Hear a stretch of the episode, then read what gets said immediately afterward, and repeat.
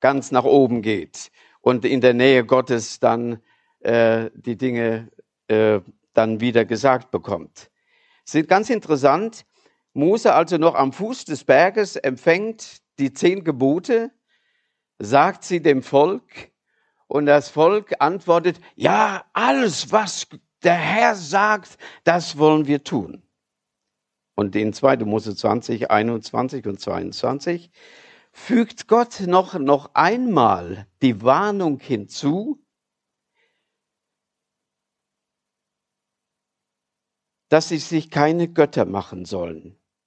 40 Tage und Nächte war Mose auf dem Berg und dann das goldene Kalb.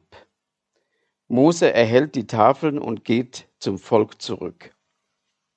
Anscheinend braucht der Mensch etwas, das er sehen und anfassen kann. All seine inneren Wünsche drückt er mit Bildern aus. Das tut er auch in der Kunst, das tut er in vielen Dingen. Beschreiben wir unseren Gemütszustand, unsere Wünsche, das, was uns Sorge macht, oft auch in Bildern. Einem unsichtbaren, waltenden Gott und seinen Verheißungen wird nicht mehr vertraut. Ich muss etwas haben, das ich anschauen kann, das ich anfassen kann, das ich in irgendeiner Weise begreifen kann und damit eben auch in der Hand hätte, oder? Das geschieht alles unterschwellig in unserem Unterbewusstsein. Im Römer 1, Vers 22 und 23 sagt Paulus und erklärt die, die Irreführung des Menschen in der Beziehung zu Gott indem sie sich für Weise ausgaben, sind sie zu Narren geworden und haben die Herrlichkeit des unvergänglichen Gottes verwandelt in das Gleichnis eines Bildes von vergänglichen Menschen und von Vögeln und von vierfüßigen und kriechenden Tieren. Wir wissen in der Geschichte der Menschheit und in allen äh, äh, äh, Nationen, in allen Völkern gab es immer ein Gottesbewusstsein und das hat sich ausgedrückt in unterschiedlichste Art und Weise, wie man die Götter bezeichnet hat oder wie man sie dann auch gestaltet hat ähm, mit Skulpturen. Zur Zeit der ersten Apostel war in der römischen und der griechischen Welt gerade so ein Wettstreit der Götter. Römisch und griechische Philosophen, die haben eigentlich das, was äh, in dieser Welt so wichtig war damals, in ihren unterschiedlichen Göttern bezeichnet. Und sie brauchten viele. Und ich nenne jetzt nur mal zwölf von den vielen, die es da gab in Griechenland und in, ähm, bei den Römern.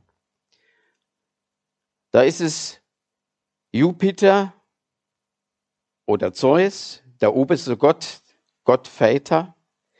Juno, die Frau Hera, die Frau von Jupiter als Familiengöttin.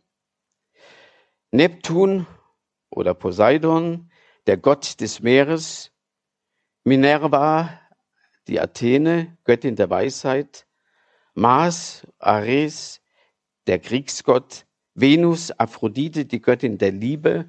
Und interessant ist, dass wir später in der Apostelgeschichte äh, lesen können, dass Paulus die größten Schwierigkeiten gekriegt hat, weil er diese Göttin als eben nicht Gott bezeichnet hat, und dagegen aufgestanden ist, von dem wahren Gott gesprochen hat.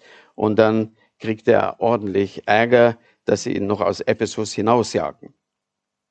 Da ist Apollo, Apollo, der Gott des Lichts, Diana, Artemis, die Göttin der Jagd, Vulkanus, Hephaistos, der Gott der Vulkane, Vesta, Hestia, die Göttin Herd, des Herdfeuers, Merkur, Hermes, Gott des Reisens, Ceres, und jetzt kommt ein Wort, das kennt ihr bestimmt, Demeter. Die Göttin der Erde und der Fruchtbarkeit. Bacchus, Dionysus, der Gott des Weins und Amor oder Eros, der Liebesgott. All das durchdringt die Gesellschaft und in der damaligen Zeit war es eigentlich, äh, gehörte es eigentlich dazu, dass man an einen Gott glaubte. Zwei Dinge, die die Menschheit äh, begleiten bis heute, sind zwei Arten von, von Glaube und Gottesbild. Das ist einmal der Animismus, Glaube, dass die Dinge der Natur beseelt oder Wohnsitz von Geistern sind. Das heißt, in allem, auch in diesem Stück Papier, steckt Gott. Das ist der Animismus. Oder in dieser Pflanze. Das ist nicht nur eine Pflanze, sondern das ist ein, ein Ausdruck von Gott. Das ist Gott selber. Das ist der Animismus, äh, den es in den Naturreligiosen viel gibt. Und ich habe festgestellt und ein bisschen darüber nachgedacht, dass es sogar einen christlichen Animismus gibt. Da heißt es, dass Gott in allem ist und in allen. Äh, ich merke das immer wieder, wenn ich das Gespräch habe mit Leuten, wo es darum geht, äh, wie werde ich Christ? Wer ist ein Gotteskind?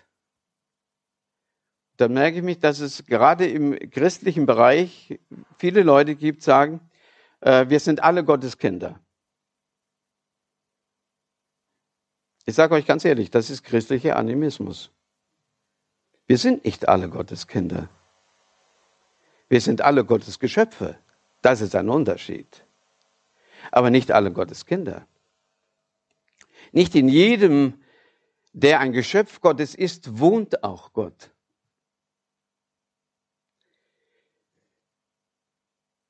Denen gab er das Recht, Gottes, Gottes Kinder zu sein, die an seinen Namen glauben. Also das ist gut gemeint und lieb, dass Gott uns liebt und diese Liebe Gottes wenden wir im christlichen Anonymismus dahingehend, dass wir sagen, halt so, äh, jeder ist ein Kind Gottes und in jedem wohnt Gott. Äh, und da merke ich, hoppla, äh, dann frage ich mich, welche Rolle spielt eigentlich Jesus da? Wenn wir doch alle schon Gottes Kinder sind. Wenn wir von Geburt aus nicht nur Geschöpf, sondern dass wir Gottes Kinder sind. Wow, was, was für eine Rolle spielt dann noch Jesus? Die Frage also ist da schon wichtig. Und heute und in, gerade auf dem Lande, in, in Findel merke ich das sehr deutlich, was äh, unsere Kultur prägt, auch wo immer weniger Leute mit Christus und dem Christentum zu tun haben wollen und immer weniger Leute in die Kirche gehen, gibt es die Esoterik. Und in der Esoterik geht man davon aus, dass heilende und zerstörende Kräfte und verschiedene Einflüsse außerhalb der naturwissenschaftlichen Lehre es gibt, also Geister und Dämonen oder universale Kraftfelder und Energien im Kosmos, also Dinge, die das Auge und der Verstand nicht begreifen kann. Das heißt, wir sind ausgesetzt irgendwelchen Kräften und Geistern und Feen und was weiß ich alles, die Einfluss haben auf uns. Dem können wir nicht entgehen. Und jetzt ist die Frage, wie wir die positiven Schwingungen und Kräfte nutzen können für uns oder wie wir sie aufnehmen können. Ich habe einige Leute in, in Findel, die ich kenne, die auf diesem Trip sind. Äh, und auch äh, dann interessanterweise das oft sehr vermischen mit christlichem Glauben. Jesus gehört da mit hinein, äh, weil er der Gute ist und von ihm und dann wird vom Kosmos gesprochen und von all den Kräften Ying und Yang und alles, was damit zu tun hat. Ich stelle also fest, wir wachsen je nachdem, wo wir geboren werden, in einem eigenen religiösen und kulturellen Gesellschaft auf. Der eine ist atheistisch, der glaubt zwar auch, weil er an nichts glaubt, ist ja auch ein Glaube. Dann gibt es Menschen, die sind sehr humanistisch geprägt, religiös, egoistisch, individualistisch, mit oder ohne festes Gottesbild. Ich habe mich gefragt und habe das auch mal in Fintel in einem Kreis mal besprochen, was war dein anfängliches Gottesbild, als du das erstes Mal davon hörtest? Und mit welchem Gottesbild bist du aufgewachsen? Das ist ganz interessant. Also wenn man das einmal im Gesprächskreis bespricht, ne? Mit welchem Gottesbild, was war dein anfängliches Gottesbild und mit welchem Gottesbild bist du aufgewachsen? Und ich weiß aus den Gesprächen bei, äh, mit vielen Leuten, wo es äh, manchmal so war, äh, das war, äh, naja, Gott war weit weg, beziehungsweise er war zwar da oder war, es war ein sehr strenger Gott. Es war eher der, der jüdische Gott des Gesetzes, dass man das Gesetz achtet. Das war ja, ist ja bis heute im Judentum wichtig, dass man nach den Regeln und Gesetzen, den religiösen Gesetzen handelt. Und demnach entsprechend wird man gerecht. Also nach dem, was ich tue, gab es eben auch, oder gibt es auch im Christentum bestimmt viele äh, verschiedene Richtungen, die den Schwerpunkt auf das Gesetz tun. Welches Gottesbild prägt aber dein Christsein heute? Und ich muss euch ehrlich gestehen, wenn ich mich selber betrachte in meinem Christsein, mit 18,5 habe ich mich bekehrt. Und ich muss sagen, ich habe heute ein anderes Gottesbild als damals. Und ich habe sogar weniger ein Gottesbild, als ich damals hatte. Damals war für mich schwarz-weiß ganz klar. Äh, da ging es für mich um Jesus, den liebenden Gott, und mit dem Gott des Alten Testamentes hatte ich nichts zu tun, wollte ich auch nichts zu tun haben, weil das war der strenge, böse Gott. Aber nun äh, ist er zum Glück einer gekommen, der gesagt hat, nee, nee, nee, Leute, äh, das sieht aber doch ganz anders aus. Welches Gottesbild prägt dein Christsein heute? Frage. Gott der Schöpfer des Universums, weit weg. Gott, der Hirte, ich will dich weiden, schützen, das Verlorene suchen. Was ist so das Wesentliche deines Gottesbildes? Gott, der Liebende, der wie eine Mutter für uns sorgt. Gott, der Detektiv, der alles über dich weiß. Gott, der Richter, der in seinem Urteil unseren eigenen Entschluss mit oder ohne ihn leben zu wollen, auf ewig festschreibt. Gott, der Freund der Nähe und der Beziehung. Was ist dein Gottesbild? Was prägt buchstäblich das Bild von Gott? Wenn wir ein Bild über Gott gewinnen wollen, dann geht es nicht anders, als dass wir uns in die Bibel hinein begeben. Das wahre Bild Gottes. Und interessant ist, dass das die Jünger immer auch bewegt hat. Finde ich ganz interessant. Da sind sie drei Jahre mit Jesus unterwegs. Und dann kommt ein Zeitpunkt, dann sagt der Herr, okay, es wird Zeit, ich hau ab. Tschüss, ich gehe zum Vater. Und in den drei Jahren hat Jesus über Gott gesprochen, über den Vater im Himmel über den, der Himmel und Erde gemacht hat, über den, der das Volk Israel aus der, durch die Wüste geführt hat, aus Ägypten heraus. Die ganze Zeit. Beim Abschied von Jesus fragten die, der Jünger Philippus, zei, Herr, zeige uns den Vater in Johannes 14, Vers 8. Es ist die Frage nach dem unsichtbaren Gott. Immer wieder spricht Jesus vom Vater. Und Philippus, ach, der kann nicht mehr anders. Und sagt, den will ich so, den möchte ich so gerne sehen. Den möchte ich kennenlernen. Zeig uns den Vater. Wir reden also von Gott.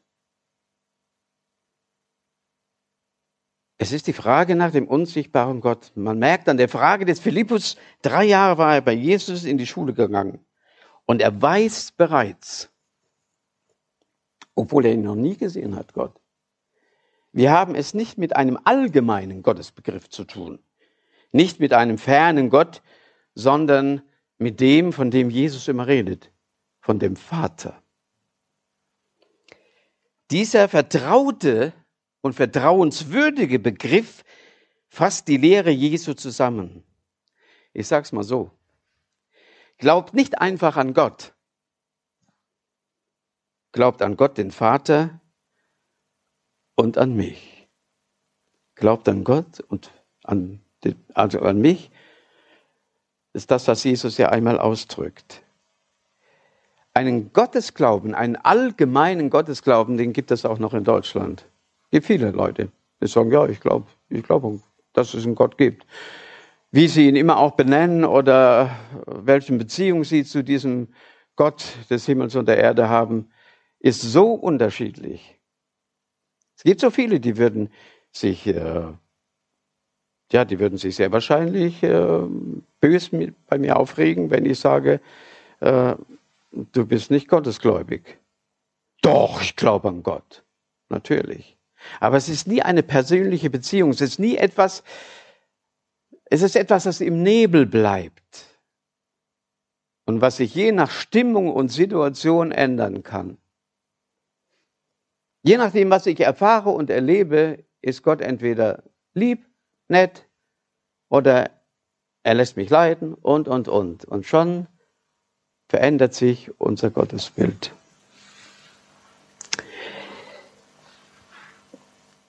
Es ist dabei zu beachten, es gibt eine wesensmäßige Übereinstimmung zwischen Gott, dem Vater und dem Sohn.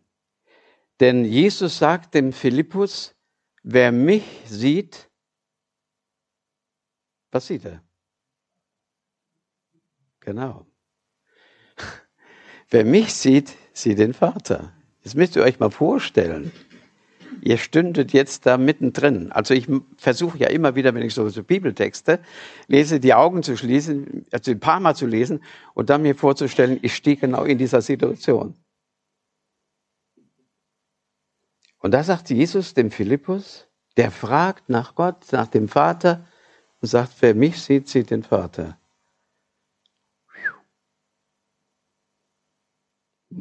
Ich weiß nicht, ob ihm die Schuppen vor den Augen gefallen sind oder nicht. Jedenfalls ist das ja eine Aussage, dass die Wesensübereinstimmung Jesu mit dem Vater identisch ist. Das, was Jesus in seinem Wesen ist, das ist auch Gott, der Vater, der Unsichtbare. Also in seinem Wesen wird er erkannt. Und dabei ist zu beachten, und das wird manchmal übersehen, auch in vielen Verkündigungen, erlebe ich ja immer wieder, dass man immer, oder nicht immer, aber dass man oft genug auf eine Seite kippt. Nämlich, dass äh, wir möchten gerne Gott attraktiv machen. Wir möchten, dass Leute zu uns kommen. Wir reden von einem liebenden Gott. Äh, und äh, ja, wir möchten Leute halt, dass sie merken, wir sind nicht böse. Und den Gott, den wir auf unserer Seite haben, der ist grundlegend einfach nur lieb. Und er wird in vielen Dingen einfach nur missverstanden. Aber ihr Lieben, wenn Jesus von Gott, dem Vater, spricht, dann merken wir die Verkündigung Jesu in vielen seiner Gleichnisse. Und in den Gleichnissen spricht er ja von Gott, dem Vater. Also in vielen seiner Gleichnisse über Gott, den Vater, ist er nicht immer einladend und herzerfrischend. Diese Gleichnisse, sie kann auch hart, diese Verkündigung Jesu kann hart und anstößig sein. Jesus spricht von Gott, dem Vater, auch als dem Richter, der den Menschen, der von ihm getrennt leben will, seinen Willen in Ewigkeit lässt. Und das ist dann wirklich die Hölle. Ich finde das ganz interessant, dass Gott uns nicht zwingt, zum Heil. Dass er uns ernst nimmt und dass er die Entscheidung, die ich treffe, nicht mit ihm leben zu wollen, ich kann es ja nicht verstehen. Ich würde die Leute ja zum Heil prügeln. Aber dass, dass Gott diese Entscheidung respektiert und sagt, okay, gut, wenn du nicht mit mir leben willst, wenn du jetzt keine Beziehung mit mir haben willst, solange du lebst, werde ich um dich ringen. Aber deine Entscheidung, wenn der Tag kommt, wo du gehst, nehme ich ernst. Und dann heißt es, du lebst in Ewigkeit ohne mich. Du wolltest es so. Ihr Lieben, das dürfen wir schon nicht mehr verkündigen. Weil es dann heißen würde, es geht jemand verloren. Warum ist Jesus denn gekommen? So sehr hat Gott die Welt geliebt, dass er seinen Sohn gab, auf dass alle, die an ihn glauben, nicht verloren gehen, sondern gerettet werden. Darum. Also wir merken, diese Seite der Verkündigung gilt es eben auch ernst zu nehmen und ihr nicht auszuweichen. Jesus ernst nehmen als kompetenten Zeugen über Gottes wahres Gottesbild. Ich bin der tiefsten Überzeugung, jede Verkündigung, Predigt, Bibellesen ist sozusagen eine Künstlerarbeit des Heiligen Geistes. Ich muss ehrlich gestehen, das ist für mich der größte Trost, dass der Geist Gottes, wenn wir die Bibel lesen, wenn wir etwas über das Wesen des Vaters im Alten wie im Neuen Testament, wenn wir dieses Zeugnis lesen, dass der Heilige Geist uns dieses Wort lebendig macht. Und dann in unserem Herzen wir erkennen dürfen, wer er ist. Ah, ihr Lieben, deswegen geht es ohne das nicht. Ne? Er malt uns, dieser Heilige Geist malt uns den Vater und Jesus ins Herz hinein. Unser bisheriges Bild von Gott wird korrigiert, vertieft. Uns wird Gott immer wieder neu, klar, lebendig und gegenwärtig. So kann es geschehen. Ist ganz unterschiedlich. So kann es geschehen bei mir, dass ich einmal erschrecke über etwas, was die Bibel mir sagt, über Gott, den Richter. Ein anderes Mal mir das Herz warm wird angesichts der Liebe Gottes am Kreuz. Wieder ein anderes Mal merke ich, dass ich auch in meinem christlichen Verhalten falsch liege und Buße tun muss. Immer da ist es der Heilige Geist, der mir den Vater zeigt dem ich eben nicht egal bin, der mich nicht lässt, wie ich sein möchte vielleicht oder will. Ist jemand in Christus, dann ist eine neue Kreatur, eine neue Schöpfung. Das Alte ist vergangen, siehe, Neues ist geworden. Und das Neue soll doch Gestalt gewinnen. Der Heilige Geist und Gott Vater arbeiten an uns auch da und lässt uns nicht so, wie wir sind. Er lässt nicht fünf Grade sein, sondern er sucht unser Heil und unsere Heiligung. Wir kommen also an Jesus nicht vorbei. Wer vom wahren Gottesbild reden will, kommt an Jesus nicht vorbei. Wer mich sieht, sieht den Vater. Wer denn ein wahres Gottesbild haben will, kommt an Jesus nicht vorbei. Warum? Denn er ist der sichtbar gewordene Vater.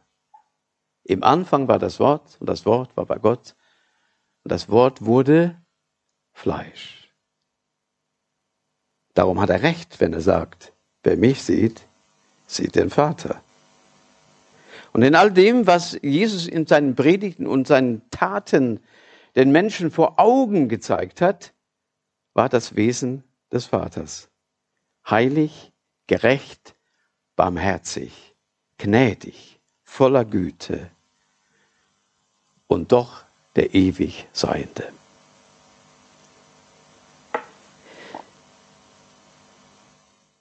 Da hilft kein allgemeiner Gottesglaube. Gottesdienst, Bibelstunden, Konferenzen und Kirchen liegen in der Gefahr, langweilig, belanglos und inhaltslos zu werden, wo die Verkündigung vom offenbarten Vater in Jesus Christus fehlt. Dann werden wir vielleicht eine humanistische Religion. Aber wir haben mit dem wahren Gott dann nichts mehr zu tun. Ohne aufgeschlagene Bibel gerät alles zu einer Reflexion rein menschlicher Gedanken gedanklicher Gottesvorstellung Sie helfen nicht, sie retten nicht, sie heilen nicht. Sie führen nur in die Irre und in ein ewiges Verderben. Ihr Lieben, ich möchte mit vier Bibelversen schließen. Aus 2. Petrus 1,16, da heißt es, denn wir haben uns nicht etwa, das ist das Schneeberdinger Bekenntnis, denn wir haben uns nicht etwa auf kluge, ausgedachte Geschichten gestützt, als wir euch verkündigten und ankündigten, dass Jesus Christus, unser Herr, wiederkommen und seine Macht offenbaren wird. Nein, wir haben seine majestätische Größe mit eigenen Augen gesehen. Wir sind nicht klugen Fabeln Volk, menschlicher Philosophie, Gedanken. Nein. Wir haben ihn selber gesehen und erfahren. Und ich denke, jeder von uns, die wir Gotteskinder sind, können von solchen Erfahrungen sprechen.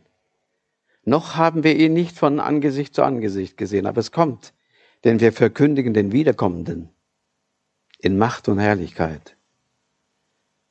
Aber das, was wir jetzt schon in unserem Gotteskindsein erleben, ist etwas von dem Wesen des Vaters. es ist vielleicht nur Stückwerk, aber ihr Lieben, das Stückwerk ist mir noch lieber als nichts. All unser Erkennen mag Stückwerk sein. Und doch ist jedes Stück, jedes Puzzle so wichtig und ergänzt das Ganze.